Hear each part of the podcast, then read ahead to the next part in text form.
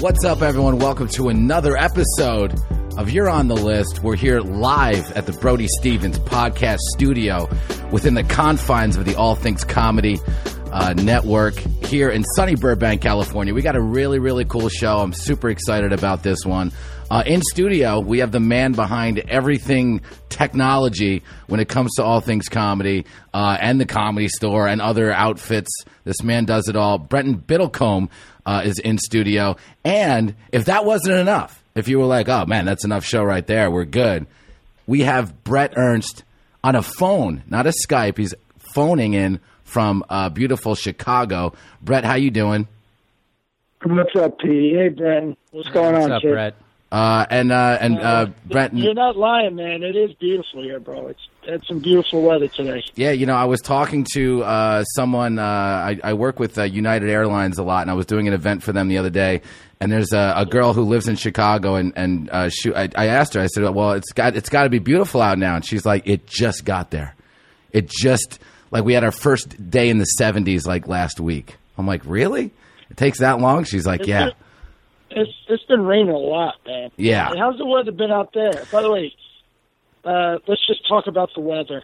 hey, there's nothing wrong with talking about the weather. I got to tell you this, man. It's it's so funny though in L.A. Uh, and for those of you that don't know, it's uh, they call it June gloom, where it's just gray out. And I don't know how it works, but it's it always is the case, you know. So it's been all all of June essentially so far has just been gray out. But like I love like that. That's our that's like it the did big get really hot and sunny for a little bit. Yeah, yeah. That was when my AC decided to break. just to that yeah. week. it's the worst. But it's funny. It's like people in LA. They're like, "Yeah, man, this June gloom." You know, it's like it's the, our, our biggest uh, our biggest force of weather is just it being gray out. You know, Yeah. but, uh, so how to work out with the AC? Did you get new AC? It got fixed, yeah. Dude, it's the worst Thank time of God. year to deal with that stuff. But uh, man. Brett, my parents are out in Ohio too, and they've been saying it's it's nonstop rain, and there hasn't. It's summer now, and it hasn't been summer. And they sent me a photo. They've got uh, a boat, and they've got a place off Lake Erie, and like the dock is flooded. oh no way, uh, It's been raining so much. dude, that's crazy. Yeah. Uh, where in so so th- they are so what part of Ohio is that? Uh, Huron, so it's a little town next to Sandusky. Okay. Where Cedar Point is, Wow. in between like Toledo and Cleveland. And you were you were you were born and raised in Ohio? No, I was born in Buffalo. Yeah. Okay. and then I moved to the Midwest and bounced back and forth. Okay. Do you still have family in Buffalo? Mm-hmm. Oh man, that's a that's a that's a Hey, trip. Brenton, I'm Yeah. gonna I'm gonna be at uh, Helium in Buffalo in- next month. I think. No, August. Wow, that's that's a fun brag. That's cool, man. That's- that was a plug for any relatives that you may have there that might want to go see Brett's comedy. I'll, I'll put the word out. no, if you would, are you gonna be? If you can get up there, man, maybe you can work with me. Yeah, I'll, I'll look at your website and, and see when you're there. um, I so, need to find a I need to find a new opener, somebody to open for me, uh, and then start a podcast so they can take it from me. it's all part of the master plan, buddy. Just trying to you know just trying to get you out of L.A.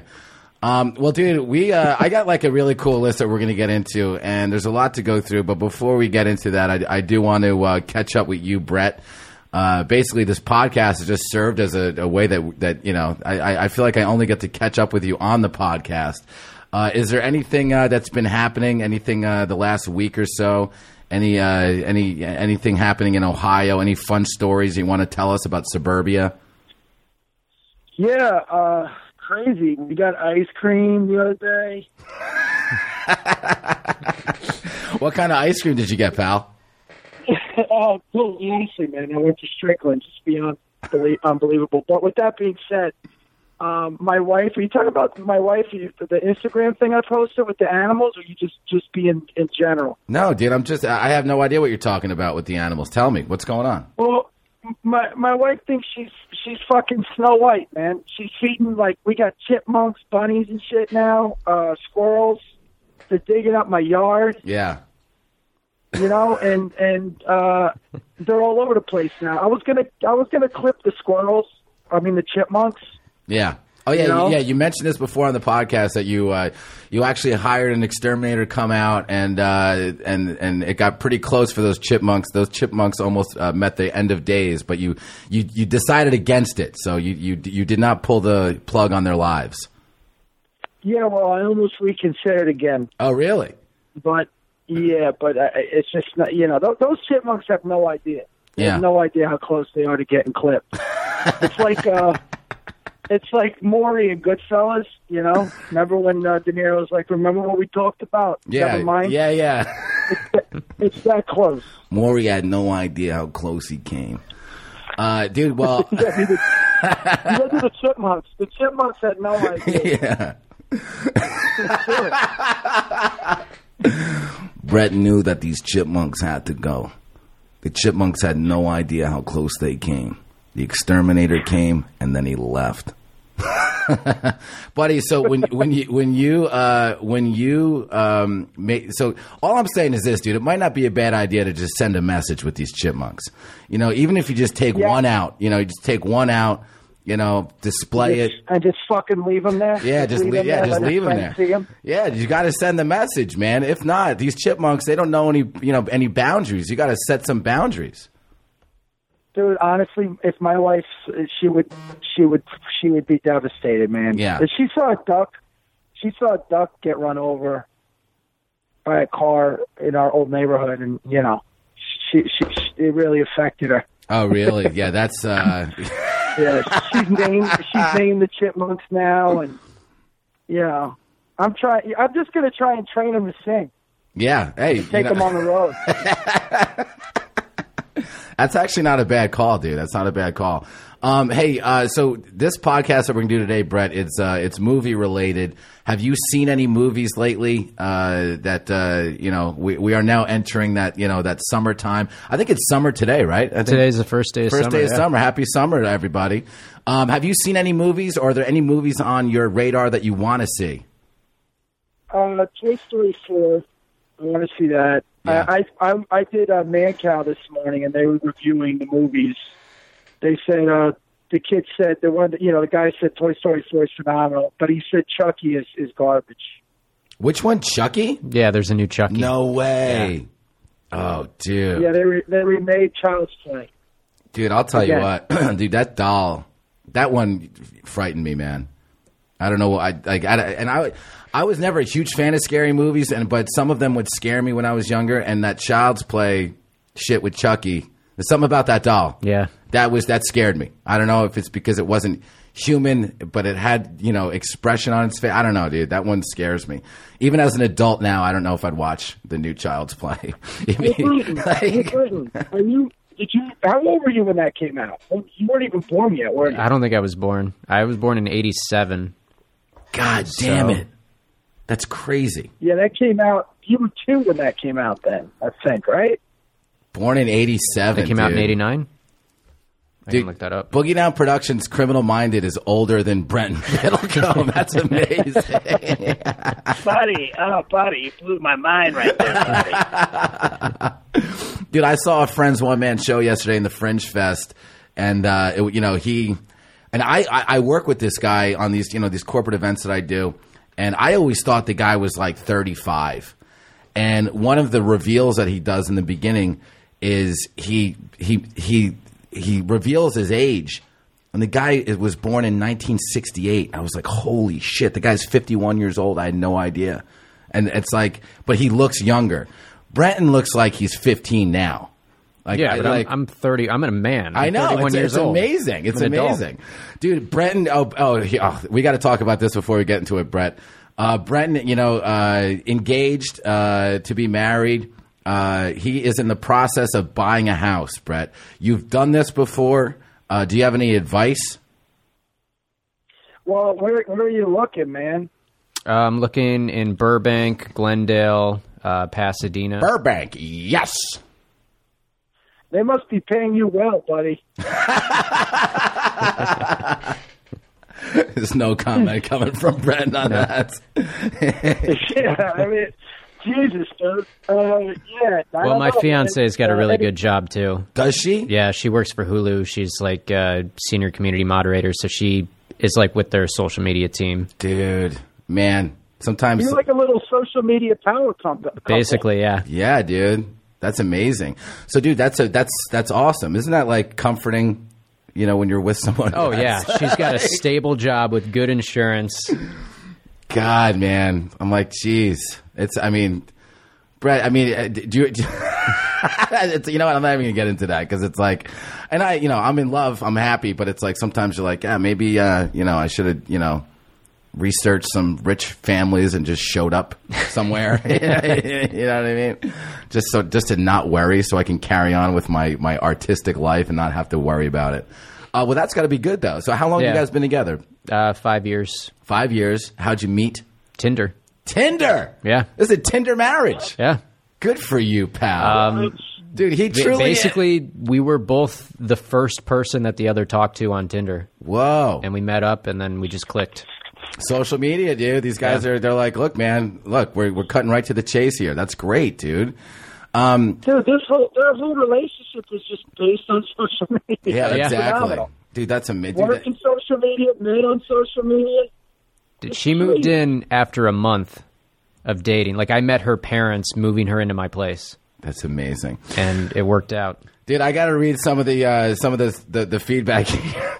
Mike uh, Reggiardo, he goes, Pete's hair is becoming its own entity. Pete doesn't have hair. Pete's hair has a Pete. Dude, that's amazing. I've never heard that one before. That's Bob Fr- hilarious. Bob Frigiano, he's in the VIP uh, in the mezzanine. He says, "I wish my wife would get off her ass and take care of me. Hope she's not watching. LOL. Love you, honey." Well, I'm not, and, and, and, and, you know, obviously, you know, I'm not saying that, you know, uh, Brenton's fiance is, is taking care of, uh, of Brenton. I'm, I'm just saying there's got to be a, a relief to have some security, you know, with what we do and stuff. Oh, Definitely, It's, just, if it's, it's everything closed tomorrow and I had nothing, she would still, you know, we'd yeah, be okay. yeah, that's amazing. figure it out. man. Dude, that's amazing. That's got to be a good feeling, dude. That's got to be a Is good she feeling. older or younger, Brenton? She's a couple years younger.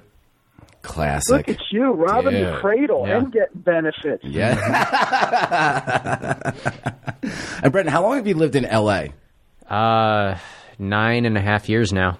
Okay, I think the I think the first the first time I met you, I think it was like we were at maybe it was at uh, maybe it was at the John Lovitz Club. I think it was like the first time I really Yeah. talked to you. We were doing shows with D, and I was uh, working there. Yeah, were you working there? I was working there. I worked the the cover booth for a little bit. Oh no way! Yeah. Did you ever get involved? Like, remember they were trying to launch that podcast studio? No, Did you- I stayed away from that because Yeah. it seemed like uh, a nightmare. Yeah, I don't know what was going on there, but uh, D is now. at Yeah, the- I, I, I, we tried to do a show there. Not, uh, yeah, that was what was that network called? Not ho- uh, Frog Hop or something, or Um, what? when I got You there, it remember was that? it was it was about when I got there. It was about a year before it closed. Uh, so yeah, dude. So it was the John Lovitz Club at the uh, at the uh, what's it called? The uh, Universal Universal City Walk. City yeah. Walk. Yeah, yeah. So that's where that's where I met Brent for the first time. He was making moves, and you were working there. Uh, but we were doing shows together for D. We were trying to, you know. But that place, I'll tell you, they did not make it easy to promote No, because I, I did a thing where me and this guy John Sanders we dressed up in old timey like uh, like carnival barker outfits with like straw hats and like canes and we were like hey folks don't miss the comedy show upstairs you know and like within ten minutes security like had us up against the wall yeah, that was the thing with that place. They they were like, you guys, we want you to be successful. We want you to be good, but there were so many rules. You had to stand. They literally had like. The cement was a different color where the box office was Exactly. downstairs, and you couldn't leave that area. that area yeah yeah it was a real they they were not helping the properties that were No. within the uh, Universal uh, Studios or uh, Universal City Walk. Uh, but now you're at All Things Comedy. You've been here. I mean, and this is obviously this is a successful outfit. Uh, talk a little bit about the uh, you know sort of the evolution from seeing you know f- by being around you know the the Podfather himself, uh, John Lovitz, and that studio. And you weren't working in the studio, but you you you saw it, Yeah. and you you've seen other you know uh, other you know uh, outfits that you know like a sideshow at the improv and whatever and, and people try to do th- these this network idea talk a little bit about uh, you know uh, al's vision for for all things comedy Well, the big difference between this network and other networks is this is like a community where the comics support each other, and, and pretty much everyone on the network is friends with everyone else. So Yeah. there's uh, there's that feeling of community, and there's that feeling of yeah, I'm willing to to help this person. I'll have them on my show. I'll promote their their dates. I'll promote their video. But Al's vision was um, this isn't just going to be a podcast network. It's going to be every entity of a comic's career is going to be taken care of within you know the walls of ATC. So touring, album, special. Uh, if you have a TV show, if you have a movie, like they have all the ins with all these Look at Steve Burns. gatekeepers. Steve basically. Burns, uh, uh, always amazing on YouTube. Yeah. you know he put it out through uh, all things, com- all thing, com- uh, all things comedy uh, YouTube, uh, and then he did everyone's podcast, got everyone talking about it, and now the views are like it's over three and you know in a short amount of Mm-hmm. in time, like ten days. Yeah, and that will get. I mean, that will continue to grow. Yeah. you know, because there are, uh, there are, you know, there's a ton of uh, the amazing Jonathan fans. But doing it that way, like there's, it it eventually will hit a million views. There's Right. no way if it was on Netflix or Hulu or Amazon Prime, it's not getting a million views. right, right. Uh, I mean, that, and that's. I mean, wouldn't you say? I mean, that's the the smart way to do it now. Yeah. is is putting it out on YouTube. Unless you're, like, you know, like you were saying before before we got on air that uh, you know that unless you're a big name, you know, Netflix is it shouldn't really be the goal. It's it's you know maybe do it yourself and put it out yourself. Yeah, and I mean, Well- there, there's a. I'm not saying that they don't help because they definitely help people, but at the same time, there's a billboard on Santa Monica that's like dedicated to the new comedy special on Netflix, and it literally changes every four days. Right, that's insane.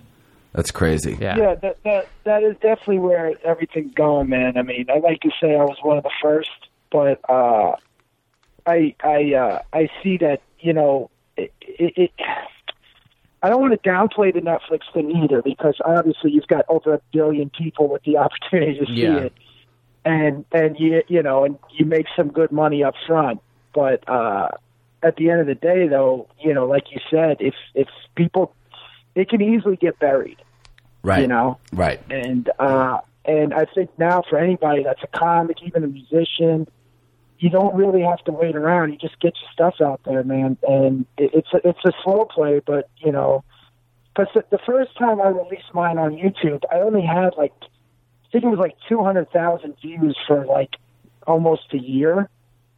And Right. within the three months, within like the past three months, uh, we jumped up to over half a million. I'm at like five hundred and forty thousand yeah.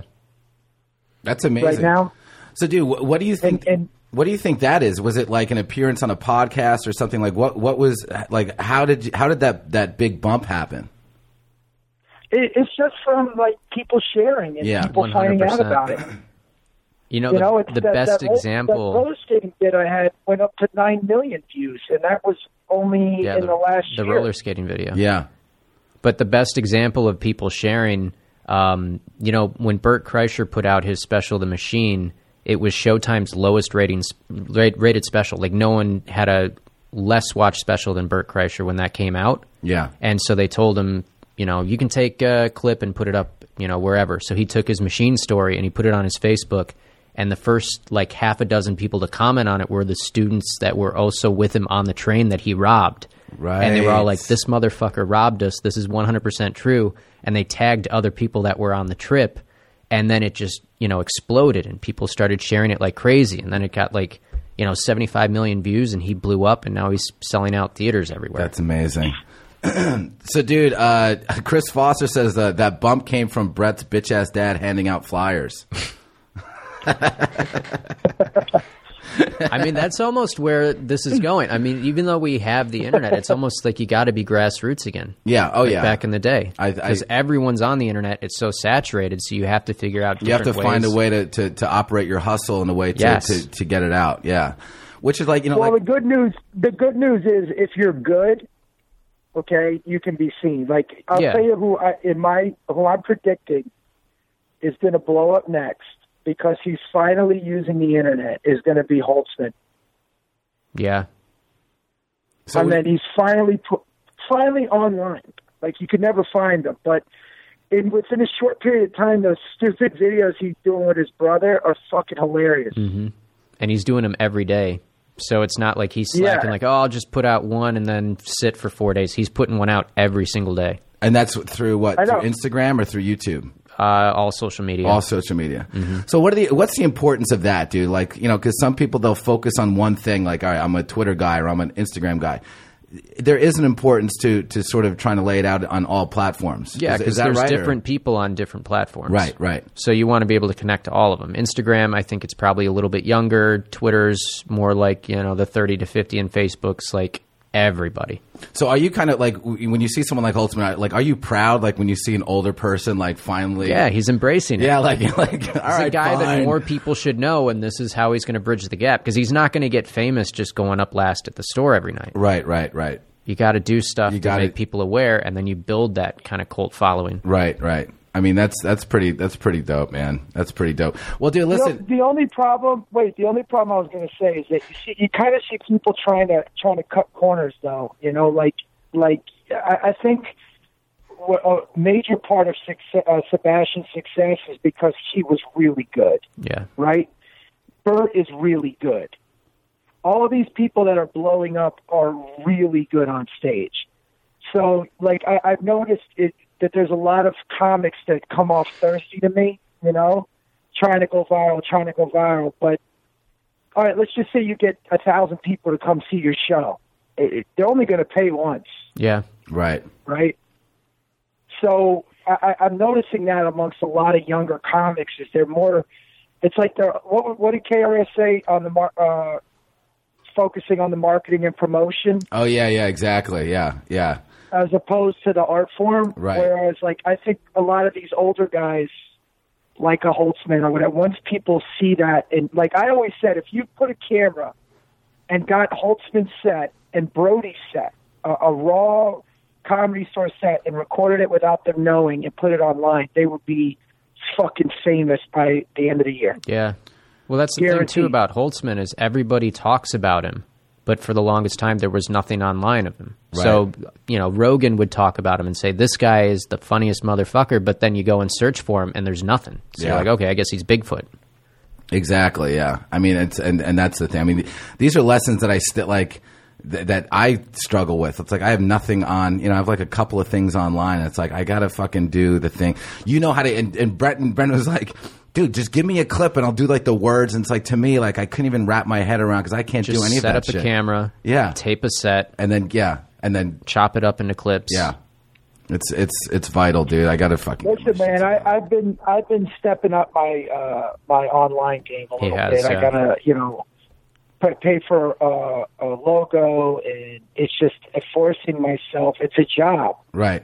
you know. And and one of the problems that I had with with doing it is, it's like it almost feels nar- narcissistic. You know what I mean? Yeah, and that's the kind of yeah, You, like, exactly. Or 'cause- I don't know. I don't know whatever word that. I was. hate By the way, I did hate you call- pointing I hate pointing the camera at myself and talking to the camera because I'm like, you know what I mean. But it, it's it sounds stupid. Like I'm not, I have no problem performing in front of people or being in front of people or whatever. But yeah, there's there's something that I gotta I gotta get over in that in that regard, you know, because I feel that same way, you know, like oh this is I just feel stupid, Yeah. which is like it's dumb to think that, you know, because this is our business and you gotta you gotta do these things, Yeah, you know, you are your own business, treat and it that's as a that's a job, very man. big department in that business. Big time, big time. Uh, well, dude, here's the deal. Uh, I I want I always want to have Breton on the show, uh, and um, I texted with Breton last night. I'm like, well, dude, you know, do you have any uh, any any any hobbies or interests or like you know, are you, are you an expert at, at at anything? And without even, it was like a, a two seconds later, he goes, he says, movie scores. And I and I was like, dude, that's amazing. And you had something. You had texted me something last night. You're like, yeah, I have a, a, a record collection. And you said there's something like uh, It's just all movie. you're like ninety. That's all I listen to. Ninety percent of it are, are movie Yeah. scores. So uh, we're we're going to talk about the top ten uh, movie scores. We're going to talk about composers. Um, but I wanted to ask you, pal, how did you how did you fall into that? Because I, I would imagine because one time there was um, I remember when I was younger uh, there was a movie that came out called uh, The Memphis Belle, and uh, I. Um, I, Harry Connick does this great version of Danny Boy in the movie. Yeah. And I was like, oh, I'm going to buy, I'm going to go to the store and buy the Memphis Belle uh, soundtrack. And I wound up buying the CD that was just the score of the movie. I couldn't find that version anywhere. Uh, and I was like, holy shit, there's like, they do like CDs of, you know, Oh, of, yeah. of movie scores. It's become uh, it's actually a pretty big business now. so how did you so how did you fall into that? How did you become, you know, sort of obsessed with with scores? Um, so when I was uh, about 19 or 20, I got a car with uh, satellite radio, and they had a channel called Cinemagic, and I was just flipping around, and uh, I just got hooked. I don't know. It was, you know, it was just fucking awesome. They were just playing movies that I loved, but the music from it, and and when you really start listening to movie scores, you start connecting the memories of that film and where you were in your childhood, and and it brings out a lot of emotion. So it's just like. You know, it was a nice escape while you're driving. Right. So you so you got hooked through satellite radio. Yeah. And then when when when did you realize like when did you make your first purchase of a movie score? Do you Uh, remember what it, was within weeks, and it was Jurassic Park. Really? Yeah. Because that I would imagine. Because when I think of scores, I think of that. Like that's one of the movies that that I think of because people. Uh, you know, people. You know, because you remember you just like you said, like when you hear the score of a movie, you, you actually can you could picture what you know where that was from or what scene Mm-hmm. it was and, and and whatever. But that would I, I would imagine would be on on you know uh, on the list somewhere. But we'll get into that in a minute. My But question, I have a question. Are we doing soundtracks or scores? We're gonna do composers. we'll do composers. Yeah, and then I'll just sample some stuff from well each then, composer. Then we, so we're gonna do like, you know, uh, uh, Bill Conti or John I knew he was going to say that. He's Right? got to got to go right to Rocky. Right. yes. Bill Conti's not on my list, but he's he's great, but he's not on my list. So what makes Who what, isn't on the list? I don't Conti's- think he's on the list. He's, He's on your list. He's not on my list. so what are Brett, you high? Brett, why do you think he should be on the list? Just because of Rocky. Recognize, Gonna Fly Now is the most recognizable song in in movie history. When you hear dun dun dun dun dun dun dun dun dun dun dun dun dun, it's almost like Star Wars. The theme to Star Wars. I get that. How is he? I get that. But name one other film that he's done. What do you mean? Why don't you Google him real quick, Pete? All right, I'm gonna Google. Look how many movies. We'll see. We'll see what. His, I know he's done other movies. I'm just saying, can you name another one he's done besides the Rocky? And I'm not denying that Rocky is a great score. It's a legendary score, and it was difficult leaving a lot of people off the list. There's a lot of people that should be on the list, but there's only ten people, so I had to cut him because there's other guys who I personally think have better work overall and are more influential. So uh, Okay, but. I but did- wait, Brenton. But what, so then, wait. Because uh, Because we're talking about composing. composers, we're not talking about individual scores. If we did individual scores, I- then maybe Rocky slips in the top 10, probably, because it's so recognizable. But for overall work and how people have in, been influenced by other people, I, I don't think he's on my top 10. yeah, Con- Conti. You know, obviously, uh, you know, like you said, Brett, uh, Rocky. Uh, his uh, he he co- he he composed a score for HBO's first film, The Terry Fox Story. He then did Bad Boys and Mass Appeal, and then in uh, 1984, uh, he won the Academy Award for uh, composing the score to 1983's The Right Stuff. Um, what else? So necessary roughness. He did a lot of TV stuff: Dynasty, Falcon Crest, Cagney and Lacey. So the guy, the, the, the Yeah, guys, that's what he was. That's what he was known for. That dun dun dun, dun, dun those songs. Yeah, horns and energy and power. right, right. So Brenton, before we get into the, the, this uh, list of composers, what makes a good score in a movie? Well, the score is important because the score basically tells you while you're watching the film what emotion you're supposed to have. Right. So you can even have a bad movie, and if the music's good, you're going to like the movie. Right. And Uh, like the best example of that, I was going to play that first. Was uh, Daft Punk did the score to Tron, the Tron Legacy movie? Dude, that is an amazing because I got that album. Yeah. you know, just of the score, Okay, it's okay, amazing. Okay, wait, guys, guys, guys. I'm confused. So you're telling me the person that did Tron has a huge body of work that Daft we're all Punk? going to recognize? Daft Punk. Yeah, I mean they're yeah they're pretty established, and that was like a game changing I from my But memory. they're they're not in my top ten either. I'm just leading into everything by saying, you know, how important the score is to a film. You don't have a good film. Rocky's not a good film without the music. right, right. Take Um, away the music, and it's just a guy who can barely talk fighting people. Right, right. The the music creates all the Dude, emotion. Pete, get him off. Get him out of that studio now. If there's one thing that you're going to learn, Brenton, it's it's that if anything is related to Rocky, The Godfather, Goodfellas, or any sort of Italian American uh, iconic film, uh, he- he's going to want it on the list. But but uh, but let, let's This- wait, what would Henry Hill say about this? Brenton was saying that Daft Punk should be on the list. I'm not saying Daft Punk should be on the list. I'm just saying I want you it's to- a great score to lead into that the, the music is important. so let's let's hear. We're gonna get a little taste of it because I remember this album is fucking amazing. It's just really fucking the movie the movie itself was disappointing. But the music completely makes it a good film and the visuals Is it- and, are you just talking about the Turn this first up a little song or bit. the, or the remake? the remake. We got a kid that was born in 1987 telling us about movie soundtracks. I've got older stuff on the list, just wait. I kept dreaming of a world I thought I'd But I should have known he was going to be pissed off about Rocky not being on there. one day. Hey, Listen, it, it, it, I think we should change the list to, to like the scene the jar. Right? Is that Williams that did that? Is that whatever his name is? This is badass right here. Yeah. I can't hear it.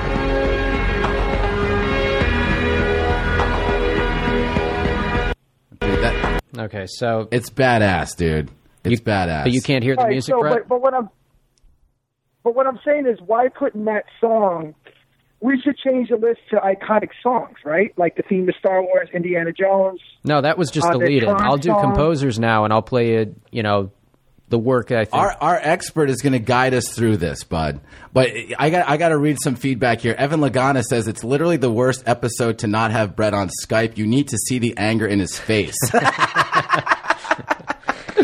Uh, Matthew Picard says uh, Vangelis, uh, Blade Runner, Chariots of Fire. Um, uh, so you know, so we have people uh, tossing stuff out. Our boy John Hermanson says Rocky. Those are great songs. Like Chance of Fire is great, but if their composer only had one song, then he doesn't make the list, right? Well, the composer, the composer is responsible for the the score of an entire film, and I think what we're going to be what we're going to be counting down, what we're going to be listing on this list, Brenton's going to guide us through the, be, the, the the the best composers to have ever played in the in the score game of cinema. Okay, so and and again, I'm gonna I'm gonna leave it all up to Brenton. He knows his he knows his stuff. So so so I want you to uh, uh, Brian Shimura says, uh, how about John Williams? yeah, we're gonna get to that. of we haven't course, even John started. Williams is going to be number one. Exactly. Yeah. So Shimura, we'll get to that, pal. So keep going, Brenton. Okay. So at number ten, uh, Henry Mancini, who was actually uh, John Williams' influence. He was his mentor. Uh, John Williams, when he was a young man, was the piano player in his orchestra. Yep. So Henry Mancini, he did uh, The Great Race, Silver Streak, Breakfast at Tiffany's, uh, but he is most known for. Sorry, bear with me. Mancini's Italian. Delta and Virgin Australia. Two We're gonna have He's a ads too, by the way, so I apologize. Yeah, no, it's okay. We can we can plug. Oh come on!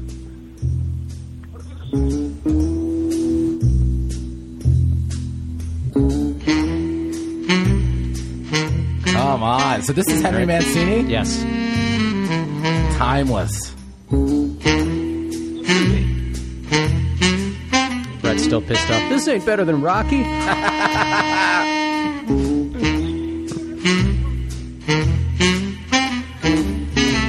Oh, it's so good. Yeah,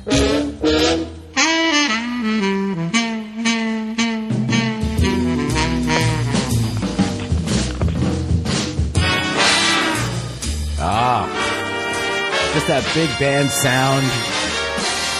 I love big band shit, man. oh yeah. All right, what song is it? To what? That's the Pink Panther. That's the Pink Panther. But Henry Mancini, like I said, pal, we're going to be counting down the composers. So Henry Mancini did Breakfast at Tiffany's. He did uh, Pink Panther. He, he, his body of Silver work. Streak, The Great Race, but he was an influence. He he was John Williams' mentor, basically. So, buddy, let me ask you this, Brent. I've seen footage of an orchestra in studio recording a score, and they- they'll have they'll have uh, a video or a projection of the film Mm-hmm. being played. So, when that happens, do, d- does does the composer sort of switch things up? Yes. So basically, what the way that the most guys do it, and I was going to get to that later on with number two on the list. 'cause Okay. He's a, a freak in the way that he does it, and he's a genius. But basically, what happens is you shoot, you know, the scenes, and then you give it to the composer, and he looks at the scenes, and then he writes the music based on what he thinks the emotion of the scene should be. Wow. So they they you know test stuff, they change stuff, and it's fascinating how they work. Like they are brilliant in the way that most musicians, when they play, you know, you just have to worry about your one instrument and how it sounds with like three or four other instruments. In their mind, they're picturing hundreds of instruments and objects and different things making noises all at once. Wow. In harmony. So, how much workshopping is done at that stage? Like, d- does the composer stop and be like, "All right, we're going to change this and this," and then all the musicians have to kind of make I've never notes on there? seen the process, but Yeah. I'm sure it's it's It's time gotta be, consuming right? and it's crazy. It's got to be tinkering. I mean, I, I would imagine it, it takes a special kind of musician to be able to make those Oh, yeah. adjustments. Yeah. I mean, because that's like you know you're you're you're changing the, the composition as it's happening. but you're I basically, got- you I know, got one. what's that? I got a great one. Oh. Number nine, bro. Put it in. Actually, we should move Mancini up to nine. We could put this guy at ten. Okay, But what about uh, what about Jeff Scott? Jill Scott, Jeff Scott, Jeff Scott. the piano player at the Yeah. comedy store. Yeah, he brings everybody up. He's very talented, but he writes Broadway uh, musicals. He writes musicals are not uh, film scores. I don't know if he's done a film score. it's such a great dude. He is actually he is actually one of the most talented guys at the store. You Oh, know, yeah, the, for uh, sure. Halloween costumes he puts together. Oh yeah, no, he's the real the deal, music he writes. dude. So uh, I said, I'm sorry, I didn't mean to throw a jo- joke in there. No, no. Dan Laffner says so smooth talking about uh, Henry Mancini's uh, the theme to Pink Panther. Uh, Evan Lagana says Brett's entire house is up in flames right now. Dude, so tell me, uh, tell me uh, who who would be at number nine now? Henry Mancini. That's a great start. Yeah. Uh, so number nine for me, this guy for decades put out you know Oscar worthy scores. Um, he did Alien, he did First Blood, he did Patton, uh, The Ghost in the Darkness, Logan's Run, uh, The Mummy, Rambo. Uh, but this one is my favorite of his work. This is Jerry Goldsmith with Rudy. After this ad, Wouldn't it be great if you did the score of that ad? We're gonna jazz it I up. For can't hear the music. man. All right, listen up.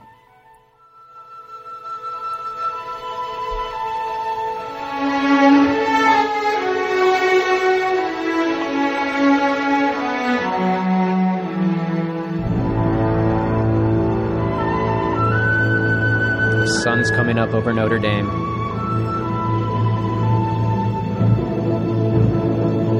I remember this scene. I know exactly Yeah. where this is from. what movie? This is from Rudy.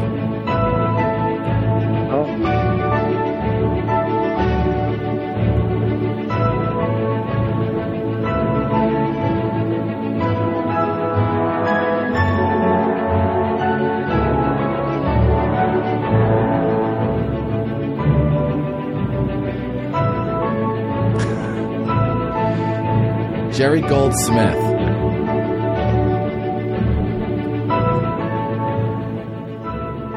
So what else? What else did Jerry Goldsmith do, pal? Uh, he did Alien. Yeah. Oh yeah. You said Alien. You said First Patton. Blood, Patton, Rambo, Logan's Run, The Mummy, The Ghost in Wow. the Darkness. He did Yeah. all kinds of Didn't stuff. he do uh, the original Planet of the Apes too? Yes, he did. Dude, that's Aaron Do you guys chiming know in. that?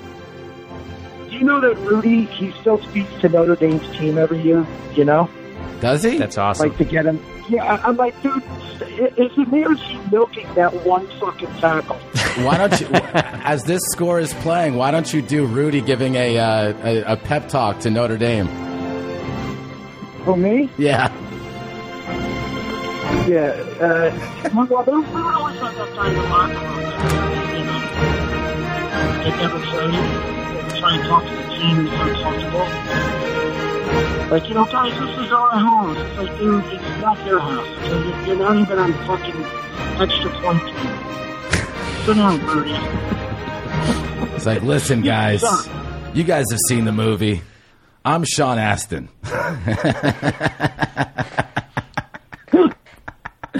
Dude, dude, uh, John Herman says- says uh, Rudy was off sides. Probably. What? And the Music City Miracle was a forward lateral. Did he say he was outside? Yeah, he says he was off That's sides. All hilarious. It's hilarious. right, so Jerry Goldsmith at number nine. Number eight, Breton, who do you got? Uh, so this guy, uh, you guys are going to appreciate this one. Um, he did the uh, 1968 Romeo and Juliet, uh, Eight and a Half, The Great War, Casanova, La Dolce Vita, and this theme. After the ad,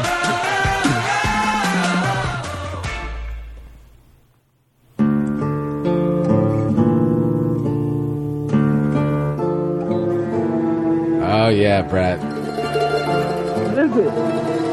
Can you hear that? No, I can't hear anything. Uh, What is it? It's beautiful. It's got a beautiful mandolin in the beginning. Buddy, he's playing. Uh, he's playing music from The Godfather. this is Nino Nino Rota. Nino Rota. You know, I, as far as anger goes, I was at like 15, Yeah. but these last three You guys have brought me down to like a seven. He's slowly, he's slowly redeeming himself. Janine Power says red shirt guy is nailing it. Brenton knows what he's talking. I also want to say Evan Logano was shouting out your Brody T-shirt as well, Brenton. Yeah, I agree. The, uh, the bench is now in Reseda. If anyone's in Reseda, go to Reseda Park, check out the Brody Stevens Memorial Bench, oh no way. Yeah. Fucking a, dude. and shout Yeah, out I saw that to online. Rockin' That- Pins that- for that should making be that on happen. Yes. Yeah. Shout out Rockin' Pins. You can still you can still order those pins, I'm sure, online. Is that right, Brenton? Yeah, That's awesome. Wait, Brenton, who who did that? Who, who made that bet? You had his credits on it? I thought it was brilliant. uh, no, the uh, well, the shirts Brody, the pins that uh, raised funds to put the bench in was this guy. Uh, I, I don't know his name, and I apologize, but his handles on social media is at Rockin' Pins without a G, um, and he's he makes all these pins of different comics and. So he they, they put the they put Brody's credits on the bench. Yeah. Yeah, so it says Hangover 1, Hangover 2, due date, cut out of Caught funny out of people. funny people. So people 50 years from now are going to see that bench and go, why would he put cut out of... I don't... what?" that's the amazing. best. So that's Nino Rota, uh, the Godfather, and so would you would you say that was uh, obviously I think uh, probably his most known work was the Oh, Godfather. definitely. Did he do all the Godfathers? Yes. So uh, even uh, even the even the third one. Yeah, but the, the music, whether the, the third movie lived up to your expectations or not, the music is still good throughout. It's, Right. it's powerful. Uh, and what and Brett, what do you think? You know, you're you're you're an expert on The Godfather. What do you think? Uh, what do you think the music's role, the score's role in that film? Don't you think it, it adds a lot? Of course. I mean, listen, there, there are very few songs that you hear that, you know, like uh, the dun dun dun dun dun dun dun from the Apocalypse Now scene Yeah, to the Godfather scene uh, to a little scene called Gonna Fly Now by Rocky that you listen to and it just evokes emotion. And the Godfather, you know, it's such a beautiful it's such a beautiful thing when an uh, iconic movie and the, and the score come together. yeah, You know what I mean? And and they're just like the theme to Jaws. yeah. Yeah. You just you you hear that song, you know a shark's coming. Yeah, know and what I that mean? that score. I mean, we'll get to that because he's number one on the list. But that score is incredible because it's literally just two notes that he's flipping back and forth between and speeding it up. And it, and, and, And it- the God the Godfather is, is such a good example though of of the importance of a score in a movie because just thinking of the movie now in my head it's like there's moments where you know where where Michael Corleone or might might just be sitting thinking or, or absorbing Mm-hmm. something that just happened and the music is really doing all the work I mean he's obviously doing the acting and and and, and you know you, you can read a lot in his face without you know him saying a word but it's really the music that, The music that carries is you making through him that seem powerful, but also sad, and Right. there's a weight on him. and Right. It's a very heavy No, the score. one the one scene where it really hits is when he's like, "Do you denounce Satan and all of his works?" And he's like, "I do." And then they're showing you know him taking care of business and the music playing. yeah you know what I'm talking about? When I- everybody's getting clipped. Yep. Yeah. Today we take care of all family business. Right. I mean, y- that's that's uh, that. I mean, that's uh, it's y y like I said, it, it's a it's a great, really good example. I think when you think of the Godfather and you and you you think about the importance of the score. You know, like I said, it's, the, the the the music that you're hearing is pulling a lot of the is, is, is pulling a lot of the weight of that of that job of getting that scene across. Yeah. So that's uh, Nino Rota. at You number- ever? But I, I listen, man, I'm gonna do a last a last ditch effort on this though. When you listen to the Rocky soundtrack, okay, the the the Adrian song, the the song when he's uh you know when he when he's uh, you know when the, he's thinking about Adrian Yeah. to his training montage to the theme song, it's just so iconic, man. I hear We you. can't I'm get the not guy in at- arguing. we It's can't an get him in amazing- at ten. Brett, if we do top 10 scores or top 10 themes, Rocky is in easily. But for composers, I'm looking at the total body of work Right. and their influence on film. I got to leave it to the expert, man. Brett knows his shit, dude. Yeah. And this but is a I- subjective list. I mean, come on, This kid's guys. chugging What but are down you're we this- doing obsessed here? with Rocky. This kid's chugging down the 101 listening to fucking scores, dog. You got to respect that. You got to respect Brent's input here. I mean, who else does I, that? I'm just saying this. Listen, I, I, it's bad enough. I, I, I, I'm slowly getting fucking weeded out. I, when I was on Skype, now I'm calling in, and now I got the guest telling me that Rocky can't even be on the thing. It's Rocky just can't taking be his on the side thing, Brett. I'm sorry. Rocky can't be on the thing, man. That should be a T-shirt. In my home. in my home. Where my wife sleeps. So uh, Nino Rota is at number I'm, eight. I'm done pitching Rocky. No, I we like got it. fucking uh, Tron on there, and we don't have Rocky. No, no, no. Tron is Tron's not, on there. Tron, the, Daft just Punk making is a not on point. the list. He's Just making a point. Yeah, you know th- that's just you know Daft Punk is not on the list. So, dude, who is at number seven? So number seven is basically the king of the spaghetti western. Uh, this guy, without his work, Sergio Leone's films would just be like landscape shots and cowboys like looking at each other, Right. And and he basically defined the whole genre of spaghetti westerns. And he's uh, he's done Once Upon a Time in the West. Um, he works with Quentin Tarantino, Hateful Eight, Django Unchained, Inglorious Bastards, Fistful of Dollars, The Mission. And this one, of course, the good, the bad, the ugly. This is Ennio Morricone. Wow. How do you? s- How do you? s- What's the name? Ennio Morricone. Jeez.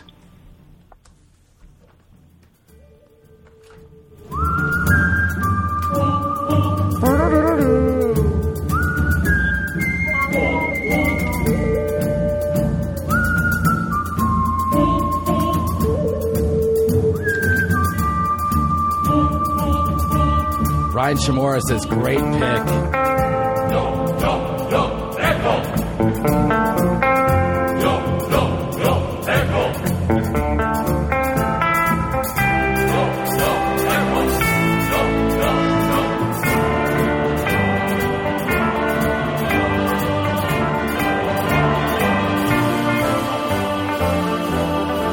Do you know his ethnic background? Is he Italian? Like, half these names sound fucking Italian.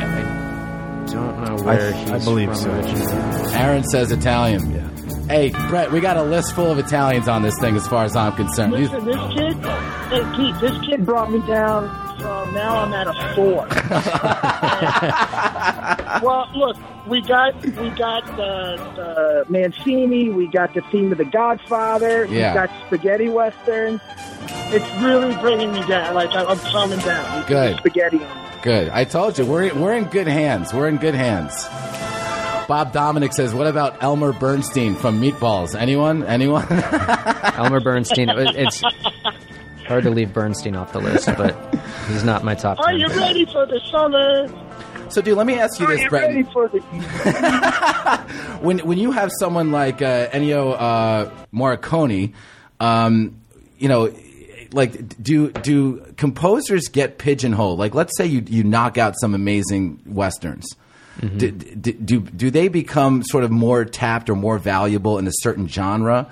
Uh, does it take them away or out of think it's- contention it's, for just other? like how actors it's the same way actors get pigeonholed into a thing or a stand-up gets pigeonholed into a character and it is hard to break out of that because actually that's a great lead into the next guy he started as a video game composer Okay. and mainstream like movie composers kind of look down on these guys but he was able to break out of it just from the undeniable great work that he's been putting out Oh, so what, so before you before you reveal this person, what sort of mo- like uh, what sort of video games was he composing?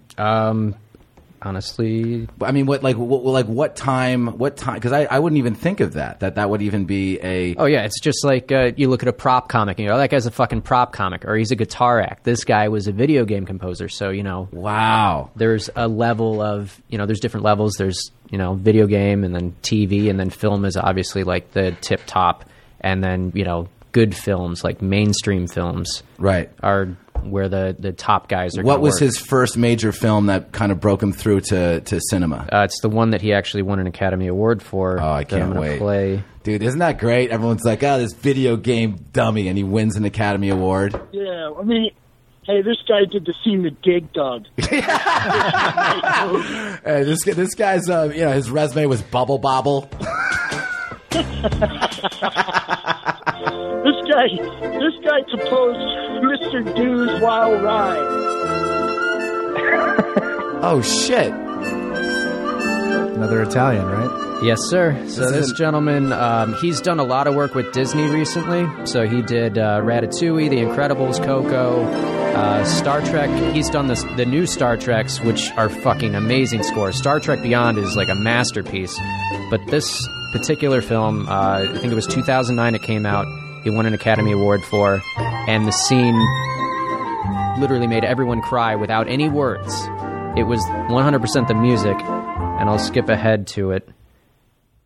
That was so familiar to me. What is it? I know am it. missing out on this shit. So this is from the film Up. Yes. And who is this composer? This is uh, Michael Giacchino. Michael Giacchino. Giacchino. Dude, these are all This part Italians, right here, man. though. This part right here, she finds out she can't have kids.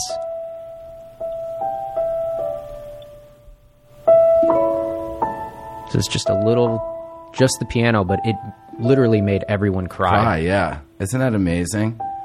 Dude, when you first played, You're from? it's from Up. Have you ever seen Up, Brett? Up? Up, yeah. Yeah, with the with the old man and the balloons. Yeah. Old Man and the Balloons. Or are you going to a party?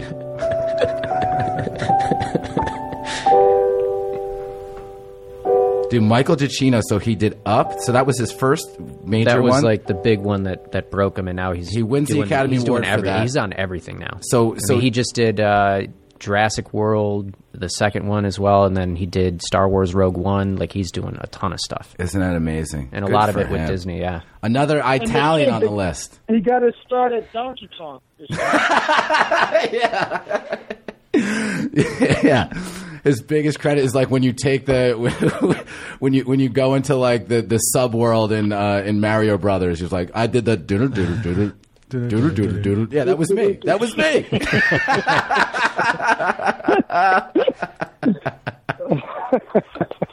I'm the one. I, I did. doodle, doodle, doodle. Yeah, that was me. I did it. That's me. I'm the guy. I'm the guy.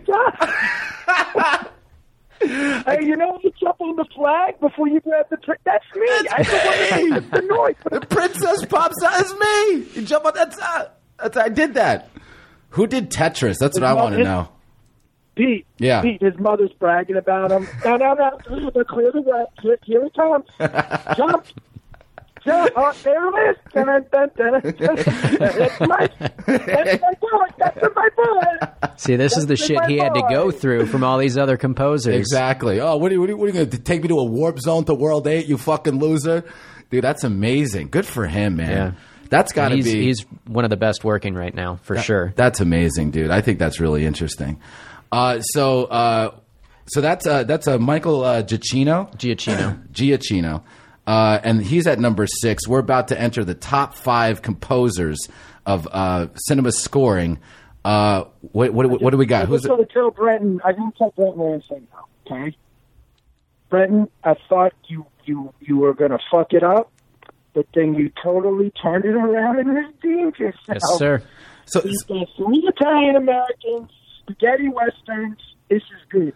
This kid's good. I'm so mad because Conti didn't make it, but that's okay. Hey, I so- think he made up for it. So Brett uh, Brian Shimura keeps uh, checking in here. I don't know if this person's on the list, but he, he wants to ask Breton, what what do you think of Alan Anthony Silvestri? He is number five on the list. That's what I think what about. a lead in. Dude, that's Mr. amazing. Silvestri, What? yeah. Another Italian. Yes, sir.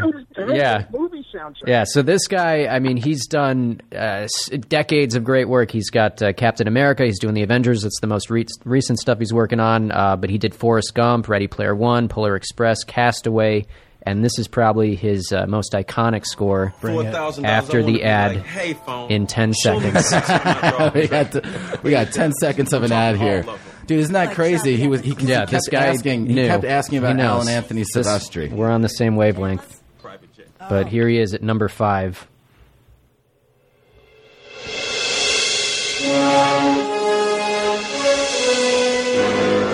Oh, buddy,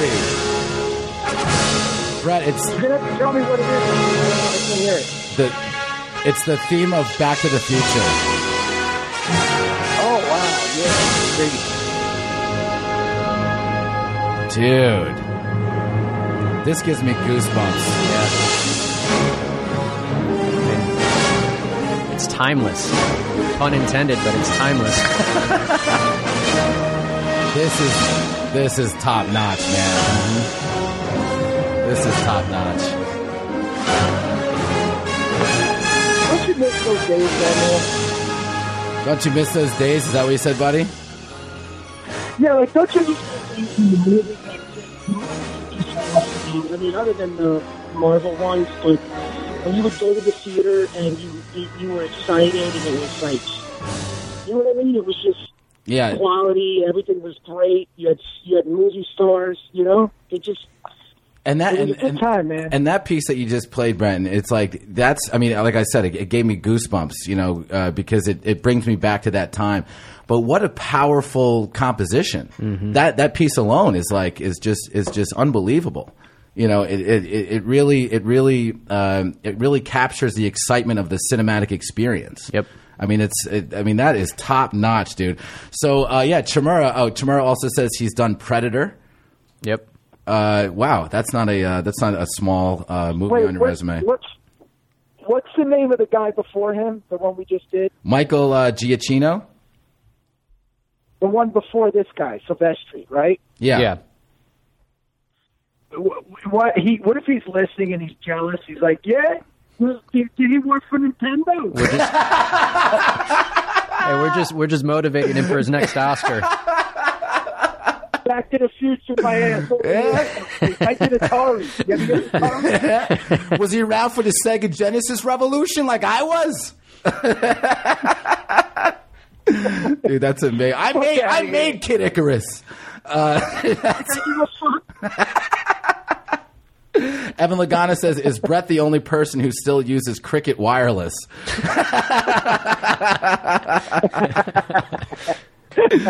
so, dude, I think that's amazing. So, uh, Alan Anthony Silvestri, uh, this is this is we're, we are now we are now entering the top five of this list. He's at number five. I think a very well deserved number five. I mean, uh, the body of work uh, is uh, is impressive, but to uh, you know, and, and and again, this is not just uh, it's not just Back to the Future. It's he- he's done a, a, a huge body of work uh, that. Uh, to the point where Chemora's like, let's talk about him, and, and you just did. So now we're in the top four. Brenton, who's at number four? Uh, so this is what I really like about this guy, and he uh, did pass uh, a few years ago. Um, but he, you know, he was a young guy too, so he probably had a lot more work left. But sometimes directors they fixate on different composers, Right. And this guy, uh, he was James Cameron's guy. Um, he was uh, Mel Gibson's guy. Um, I'm blanking on his name, but uh, Apollo 13 director. Ron What's his- Howard. Ron Howard. Ron thank Howard. you. He was Ron Howard's guy. Like uh, he made uh, a couple of scores that uh, were gigantic blockbusters. So obviously, most people have heard his work just from going to two films alone. Uh, this is James Horner, so he's responsible for Avatar, Braveheart, Apollo 13, which is such a good score. Uh, Field of Dreams, Apocalypto, Jumanji, Enemy at the Gates, uh, How the Grinch Stole Christmas. So it's also like he has a wide variety of style that he can do different films. Yeah, but and when this Horner is- passed away, it was like it was like big news. Yeah. it was a big it was a big uh, uh, hit to the Hollywood community. Oh, yeah. but I remember it being like it was leading you know it was n- leading news broadcast at the time. I mean, it was a, a and you and what composers pass away that you, you really get you know Exactly. you know that sort of uh, that's you know, a testament to his body of work and, and how talented he was and how many people liked working with him because they knew if we hire this guy, this is an ad, by the way. If we hire this guy, sa- It sounds like a Horner. Yeah, some of these ads have great scores. So yeah, we're gonna hear a little bit from James Horner.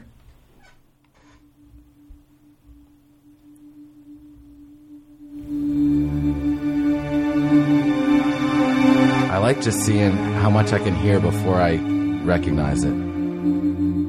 I thought it was in the backdraft.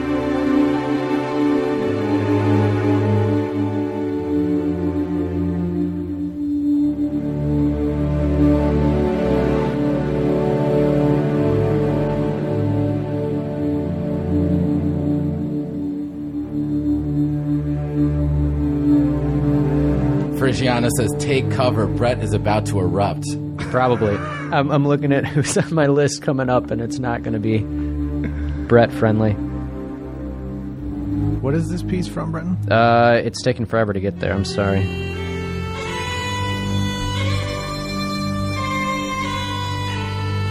It's not Braveheart. Waiting for that flute. Mm-hmm. Mm-hmm. Yeah.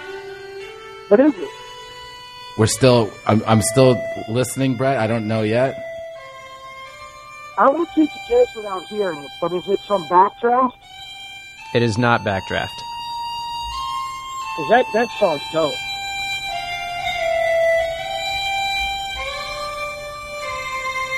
It's a lone violinist. Or a bagpipe, I can't tell.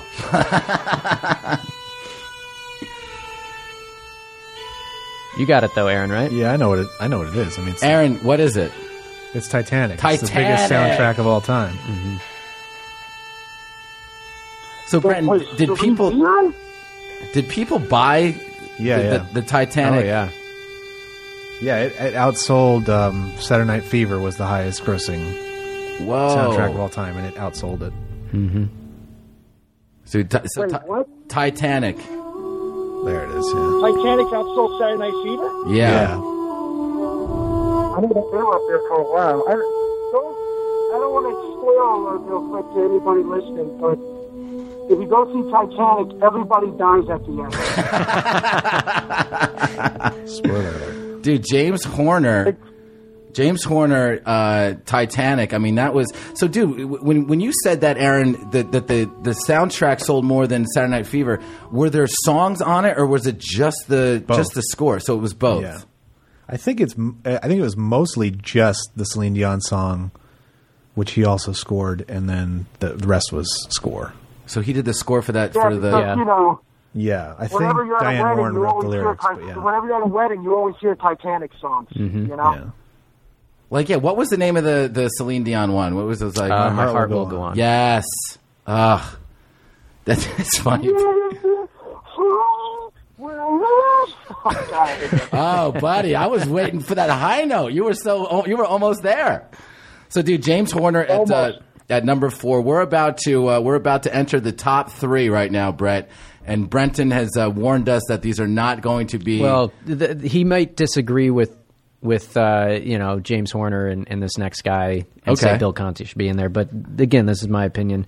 Um, this next guy, uh, he's got a, a really good body of work that I enjoy: The Aviator, The Departed, um, Big, Mrs. Doubtfire, Gangs of New York, Silence of the Lambs, whoa, uh, The Hobbit, and then this, of course. Um, dude. That's we're listening to a new one now, Brett.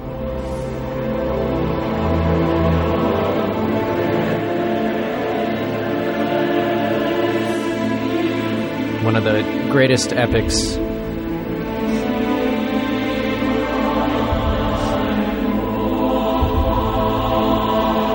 One of the greatest epics.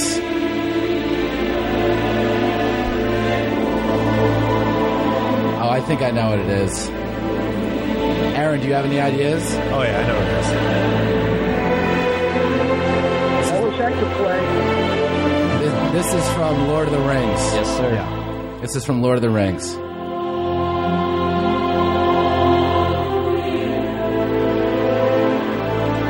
Caesar Bueno says Brett sounds like he's in a hole using a megaphone into a drive-through microphone.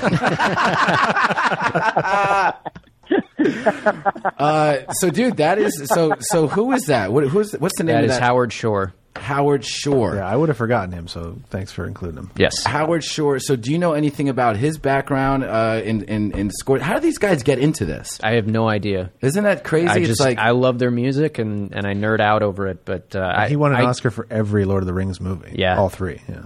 that's amazing. And then even the hobbits were good, Hey, but the thing guys. that he did so well was he had different themes for every like type of creature in that world. So you'd hear a certain theme and you go, okay, now there's hobbits, and then you'd hear a thing and you're like, okay, there's there's the men, and then there's the orcs, Wow. and, and you know the dwarfs. It was- So they they all had like a, their their own Yeah. sound. That's amazing.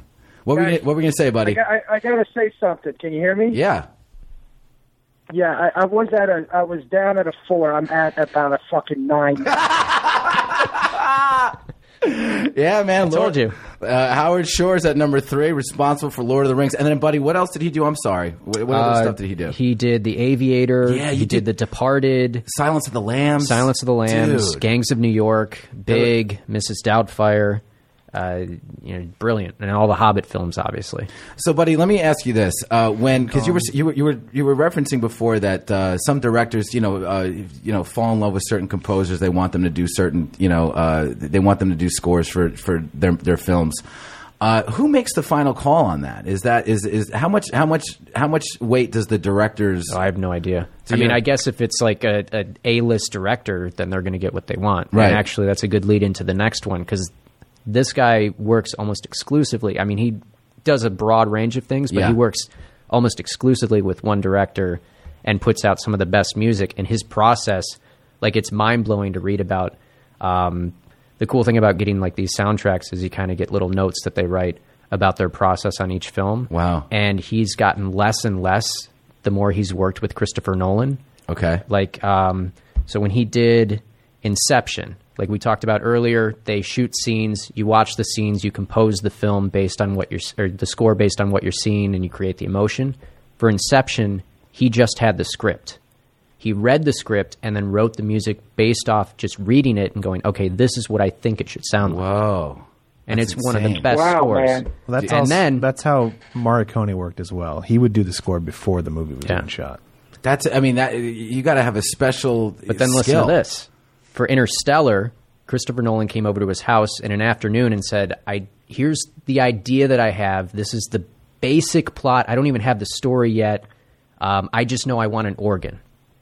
And in like you know an afternoon, he wrote the main theme to Interstellar. Wow, And so this guy, in my opinion, is he's not my he's not number one, Right. but I think he is the most talented, maybe ever, Right. of the film composers. He's done The Dark Knight, Dunkirk, Inception, Interstellar, The Lion King, Kung Fu Panda, Blade Runner, 2049, Pearl Harbor, the Pirates of the Caribbean movies, uh, Sherlock Holmes, Black Hawk Down, 12 Years a Slave, and this is the theme to Yesterday, I had to delete a picture of my grandma. Google Why? Pixel Presents. Is that Annie Letterman? But I'm on- It's- it sounds like Andy Letterman doing a Google commercial. Just imagine how good the buildup would be if there weren't ads. Right, right. All right, so Brett, we're listening to a new piece right now. yeah, I figured that.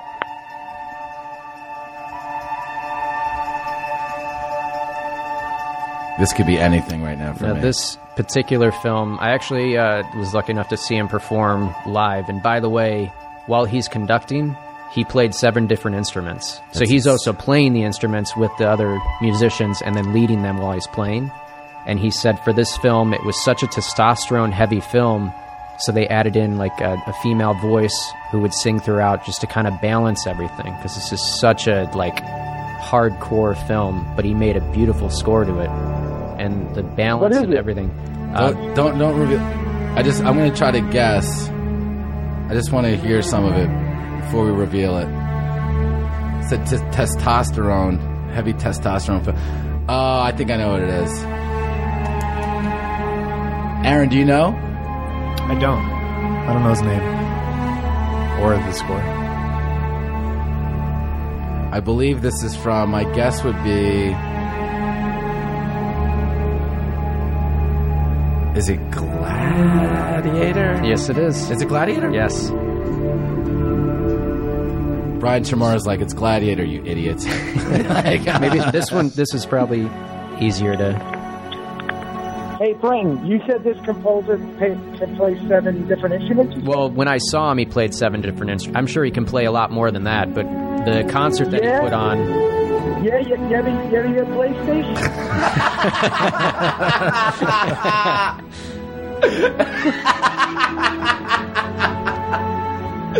That's amazing. So, what is this composer's Yeah, name? seven This is Hans instruments. Zimmer. Hans You ever play Zimmer. Tekken? You ever play Tekken? I'm a Tekken guy. Yeah? Where were you for Double Dragon? You remember Double Dragon? Dude, Hans Zimmer, of course. Hans Yeah, you ever Zimmer. have a little game called Mortal Kombat? Yeah. And he's just. He's so good. Hans Zimmer, that's right. And he also, uh, aside from films, he did all the music and uh, he worked with the guys and did Band of Brothers and The Pacific and, and just a bunch of other stuff. He's real He's got deal. like a whole team too of guys under him that are amazing composers in their own right, and they all kind of collaborate. That's amazing. And- so, Breton, where did you see him? At the Hollywood Bowl or something? No, I saw him at uh, Nokia Live downtown, Wow. That would be. and then I saw him again at Coachella. that's it. He was at. Oh, I Played- remember that. Yeah, he played Coachella, and it was like fucking great. How was the re- re- reaction? How, like you know, you know, you're at Coachella and you know everyone's out of their mind. Was the crowd like into it? They were It's into it, and trippy. he had a huge crowd. yeah. Like, Every- he probably should have been on the bigger stage. wow. Hans Zimmer at number two. Was that the Hollywood Bowl? No, no. Uh, Brenton said he saw him downtown at uh, Nokia Live, but Hans Zimmer, Brett did. Uh, he did Coachella, and because I remember that was like a big story. Wait, That wait, Yeah. wait, whoa, whoa, whoa, whoa. Wasn't he the bad guy in Die Hard? Hans Gruber. yeah, that's uh, yeah, that, it's a different last name, but yeah, Hans Zimmer. Now that's another That's a that. huge. That's a name. Now, again, I do not know the composer world, but to me, and as a layman, I would think Hans Zimmer would be number one because I know that name and he's so well respected. But I also don't know other. I know Hans Zimmer, uh, James Horner, Silvestri, I knew, uh, and Mancini. Okay. Well, you'll, you'll know the next First one. of all, first of all, you use the word layman. You're a fucking dick Wait, what did I as use? a layman. no, I mean, you As know, a layman, well, I just. as a layman, I, I but I re- I know that nobody fucking cares. Don't ever say layman again. No, I'm just. Uh, d- how else to describe that? Like, I don't know anything about this stuff. I like. I, I'm. I, I, Oh, I'm trying to imply, as the average person who doesn't, you know, pay attention to scores, I know Hans Zimmer's name. Mm-hmm. You know what I mean? That to me is okay, like. well that's good, but don't ever use the word layman again. all right, it's out of the vocabulary. It's done.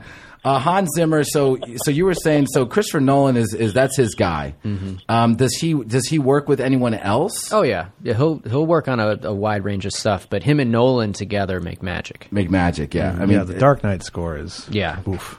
I mean, and, and dude, just the idea that you can be able to uh, start start working on a composition just by looking at script, or in uh, the case of uh, uh, Here's an inter- idea I have. It's not fleshed out, but I want an organ. That's insane. Yeah. that's insane.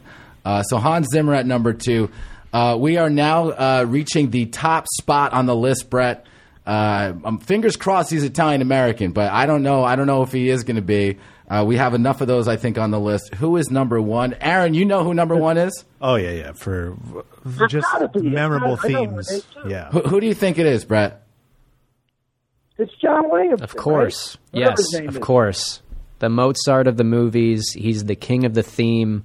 This guy has made more iconic theme songs than Bill Conti could shake his fist at. I mean, Sixteen Oscars. yeah, he's Something he's like that.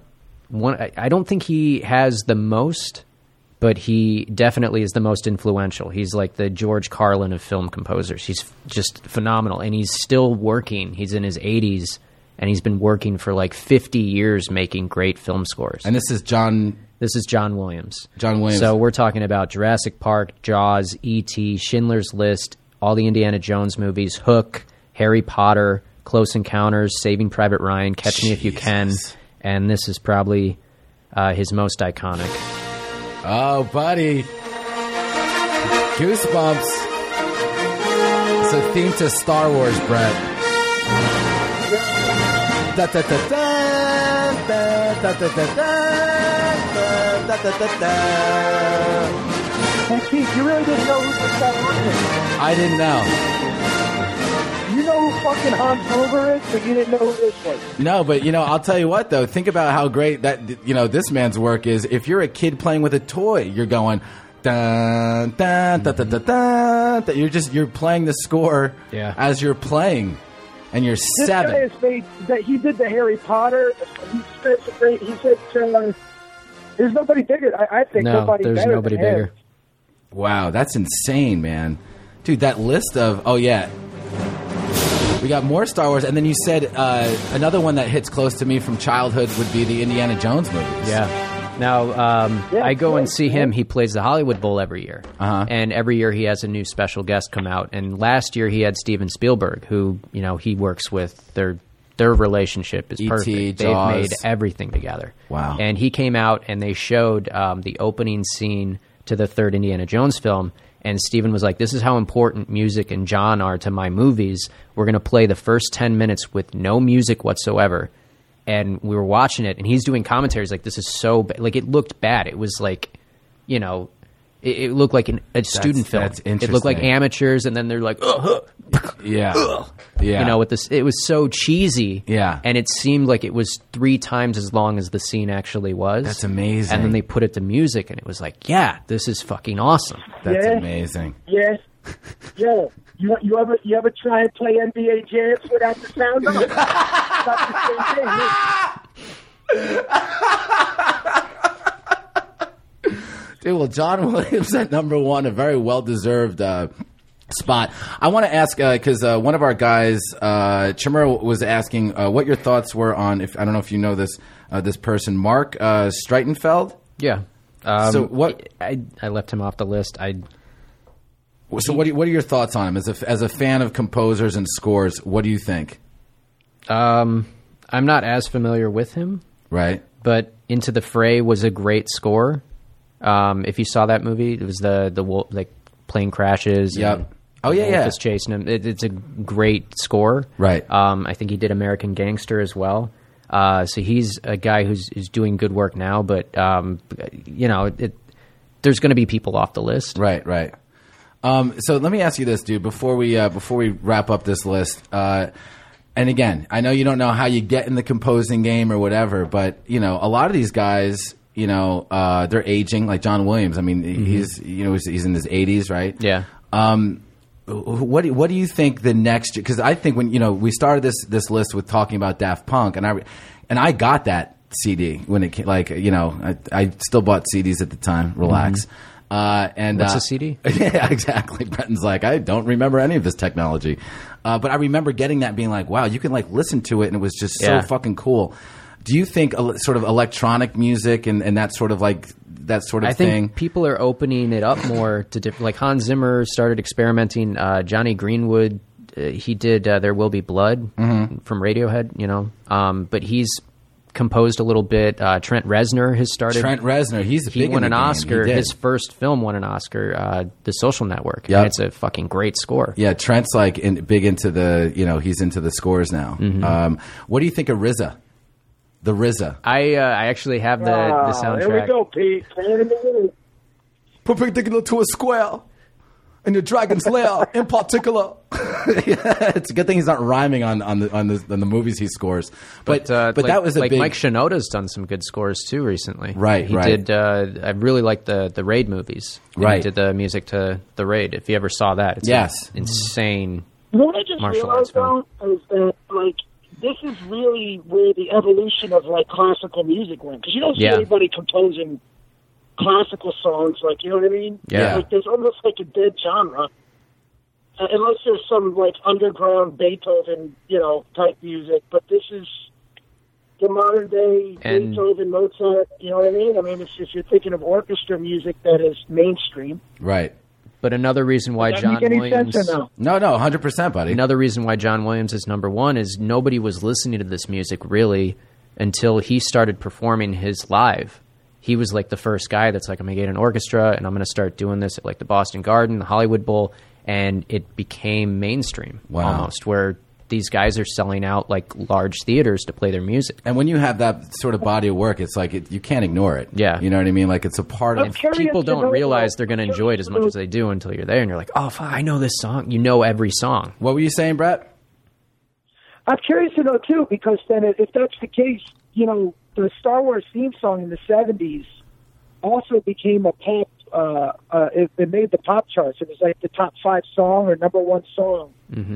Yeah, It was the theme of Star Wars that they made into like a disco song. dude. John Hermanson I'm curious asked. to What were we gonna say, I'm bud? curious to know if he's the only one on the list, like a, a top one up that it made the pop chart. Oh no, no, because uh, Howard uh, James Horner with Titanic, he was up there. Oh, yeah. Um, and I'm sure I don't know off the top of my head, you know who charted, but I'm sure a lot of these guys have had stuff that is has been in the charts Oh, because it's wait. just you know it's fucking good. Oh wait, I know one. I I know one. The scene Oh. the Rockies. Yeah. The what? Bill Conti. You got to let it go. Uh, someone's asking. Uh, John Hermanson's asking. Uh, what do you think of the Devo guys? Mark Mothersbaugh. I can't tell. Is that a, is that a joke? I don't know. Is that No, no, he does. He does film sco- film and TV scores as well. Oh, okay, so so Aaron, what do, do you know any any that he that he Oh, has he's done? doing a lot recently. Um, I just want to give a slight correction. John Williams has only won five Academy Awards. He's been nominated for fifty-one. Yeah, Get second outta here. most, second most all It's time like the Tom behind Walt Green Disney. movie. You kind of composer. dude! And he went five for fifty-one. Yeah, it's That's crazy. insane. Twenty-four Grammys. That's amazing. What about hey, uh, Brent, What about Danny Elfman? yeah. Danny Elfman Yeah. was hard to leave off the list. Yeah, someone Um, asked about him before. So, dude, so what was because that that's another name I, I know I, I that's familiar to me. But what do you, do you, Um, off the top of your I'll head? Do you pull know him. any movies? Yeah, Batman. Um, he's done uh, all the stuff with what's the director's name? Aaron, help me out. Tim Burton. Tim Burton. Thank Yes. you. Like he does all the Tim Burton films. Yeah, he's really tough to leave off. But he became a director himself. Did he direct some shit too? Uh, I don't think so. I'm not sure. That's interesting, pal. Because you know, I, you know, I, I would imagine so, you know if you compose for so long and you're around it, why wouldn't you want to try to direct? You know what I mean? Stay in your lane.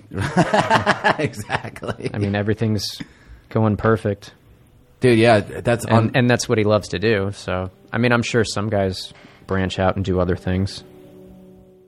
Okay, uh, Mark Mothersbaugh most recently did Thor Ragnarok. Uh, was his big, but he does a lot of TV.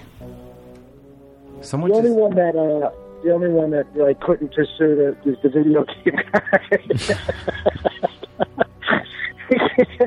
he, he can't direct. He can't. Uh, he can't even, uh, programs, software programs. so this is Elfman. This is Elfman. This is from the first Batman, right? Well, you know, what I mean, Yeah. not the first Batman, But yeah, the 1989. but yeah.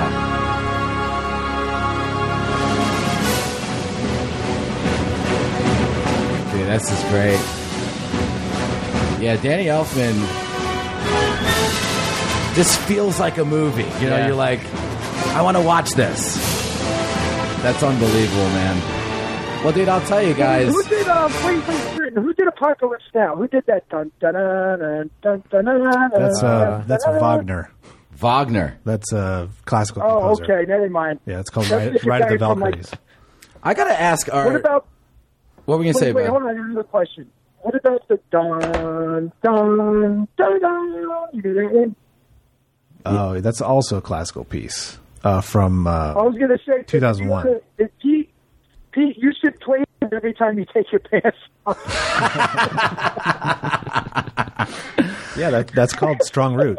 Bob Dominic, you know, uh, s- someone was someone was uh, on the on the feedback here. Uh, I can't f- I can't find the the comment, but uh, if you can, y- you were asking Breton to check out uh, a, a, a front man from a band. Uh, if you can just re- Boingo boingo. Oingo Boing, Boingo That's boingo. Danny Elfman. that is Danny Elfman. Yeah, Okay, That's Danny Elfman. But there, I, th- I think there was someone else. There was another. There was another band or someone that maybe maybe it wasn't Bob Dominik. It was someone else that mentioned something. But uh, well, dude, the the list that we have is pretty amazing. Brett, there's a ton of Italian Americans on here. Uh, before I run down this, uh, before I run down this list, Brett, this is going to be coming out on Monday. You're going to be anywhere next week? But really quick, I want to also say, uh, Brendan, uh, I've been doing the show for almost over four years, and you have to be the only person that ever came in prepared, Yeah. including the host. Well, you know, one time, one time we had Darren Carter on for the top ten country songs of all time, and he actually came in with lyrics. He was actually singing some of them. He, I got to give, I got to Oh, Man, this give him is- some credit. He this was is my passion. Yeah, this is your passion, I love dude. it. I got to tell you, But Brendan, Brendan, listen, Brendan is like, this is what an actual episode of a podcast should sound like. exactly. With the exception of me uh, talking to you from underwater. Yeah. Uh, oh, the, uh, Brian Chamora says the band I mentioned was Tides of Man. Tides of Man. So I don't know. I don't know uh, if uh, he just said check it out. So I mean, I'll look him up. because he's talking about because he you know Brian Shimura chimed in. He he knows his uh, his composers, and I wanted to ask you, uh, Aaron, how do you because you seem very well you know versed in in, in composers. Yeah, Uh, I so went are to you film just- school, so I I just. Ah, Oh, well, there you go. Yeah. That's you, you, you you answered it with film school. yeah, yeah. Um, I mean, personally, I'd put Danny Elfman on the list. Take Henry Mancini off. Okay. Just, I mean, but that's a Oh. modern a modern take at it. Obviously. Yeah. Okay. I, I tried to. I mean, obviously, th- it was a struggle, but Yeah. um, I also I love- tried to have a, a wide range. Yeah, I also love Michael Kamen. He did um all the Die Hards and Lethal Weapons. Yeah. He's great. Oh, dude, great scores in those movies. yeah, yeah. And he did the f- the big album with Metallica. That's amazing. Yeah. Evan Lagana says, great episode. Uh, he wants us to bring back Billy Bonnell for next week. Maybe we will. I'll check to see if he's in town. Uh, well, listen, uh, Brett, are you going to be anywhere next week? Next week, no, but this weekend I'm at the Improv in Schaumburg. So if you're watching live on Facebook, come out to the Improv in Chicago area. Yes. Alan. Alan, I Al- got two. I got two places next month, but you know we'll talk about it in the next podcast. Alan uh, Hinkhouse said, I saw this guy last night in Schaumburg, Illinois, laughed my ass off. So uh, you've been getting some great reviews from uh, your your uh, your stand up.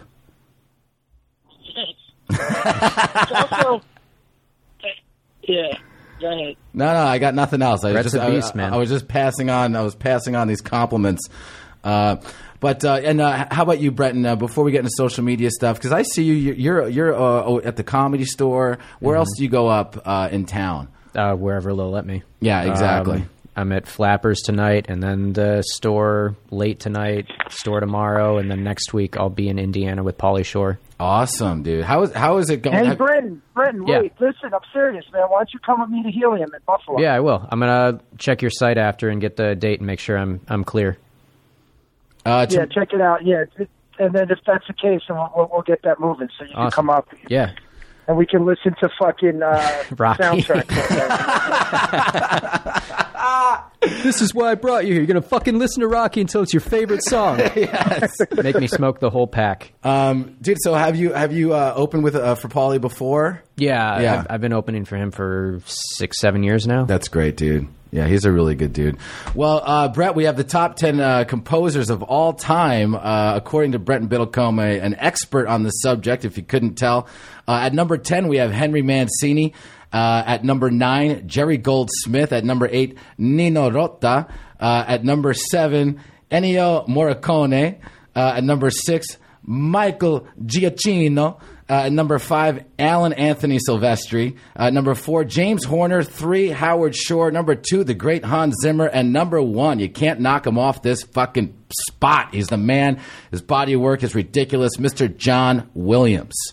Uh, I, and I- honorable mention is is uh, Bill Conti. Bill Conti and also uh, Jeff Scott at the Comedy Store. Yeah, All right, those are good. Those are two great honorable mentions.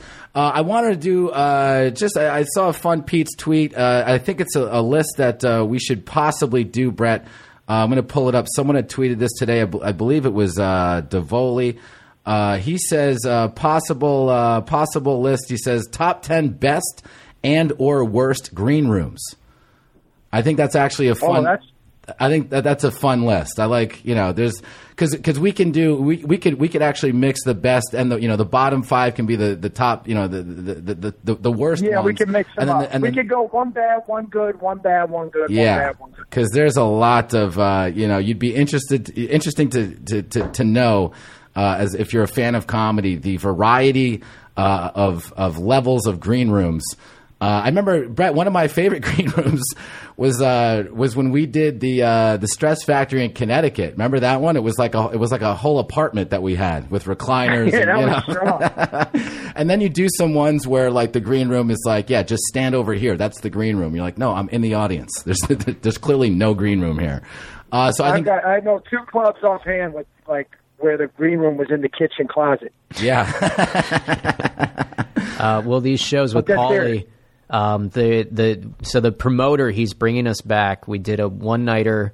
I couldn't even tell you the name of the city in Indiana, but it was at an Econo Lodge in the banquet room, and the whole city came out. Like the whole town was there, and then half of them stayed in the Methy Hotel after. So it's just going to be we're playing Econo Lodges, no green room. Like it was just room one hundred and one was the green room, yeah, exactly. and it looked like someone had been living in there for three weeks. Well, dude, uh, Brent, this has been, you know, I was so excited to do this list, man. It's nice to have someone who knows their shit uh, come on the show. So thank you for being here. Buddy, what is your uh, social media stuff? Where can we find you? Uh, I'm at BB Combs, but also uh, just follow All Things Comedy at All Things Comedy and the Comedy Store at got- the Comedy Store. Towing that company And line, it, would- man. wouldn't that be funny if Britain wasn't on social media? Yeah. I don't. I don't fucking do that. He's like, I, funny Uh, I, I enough. don't get. I don't bring work home. uh, and guys, uh, you could also uh, make sure you follow us at YOTL Podcast on Instagram, on Twitter. Uh, Brett, your website is uh, you, you, it's still bretternst.com or, or you, you'd have the uh, the the comedy one. What's what's the other one that you do? No, go to Brett. Go to Brett Comedy with one T dot com, and if you haven't watched my special, go put give it a watch, man. Like I said, I just I just uh, passed half a million views like uh, last week. Uh, we'll keep it going. to pal. anyone that's listening, don't just go watch. Share it. Just take five seconds, copy paste, and share if you like the special, so people can see it. Share it. Tag dude. your friends. Yeah, that's the way to do it. Uh, also, guys, if you want to find me, go to heronteeth.com. Uh, you can follow me on all my social media and stuff there. Uh, Brett, it was great hearing you, buddy. I think the phone works better than Skype. I hate to tell you, pal. That's fine. Well, it'll be even better for not this hotel. I'm all the way up top, dude, so I'm getting bad reception. So when, when I get home, I think we figured it out. All right, good, buddy. Well, uh, All sending right, you dude. love, Well, love to your listen. family. Guys, thank you for watching and listening uh, to You're on the List. And uh, do us a favor, Brett, what should they do? They need you guys need to call your mom. Call your mom, for God bless. Christ's sakes. We love you guys. Thank you so much. Let it. Call your mom.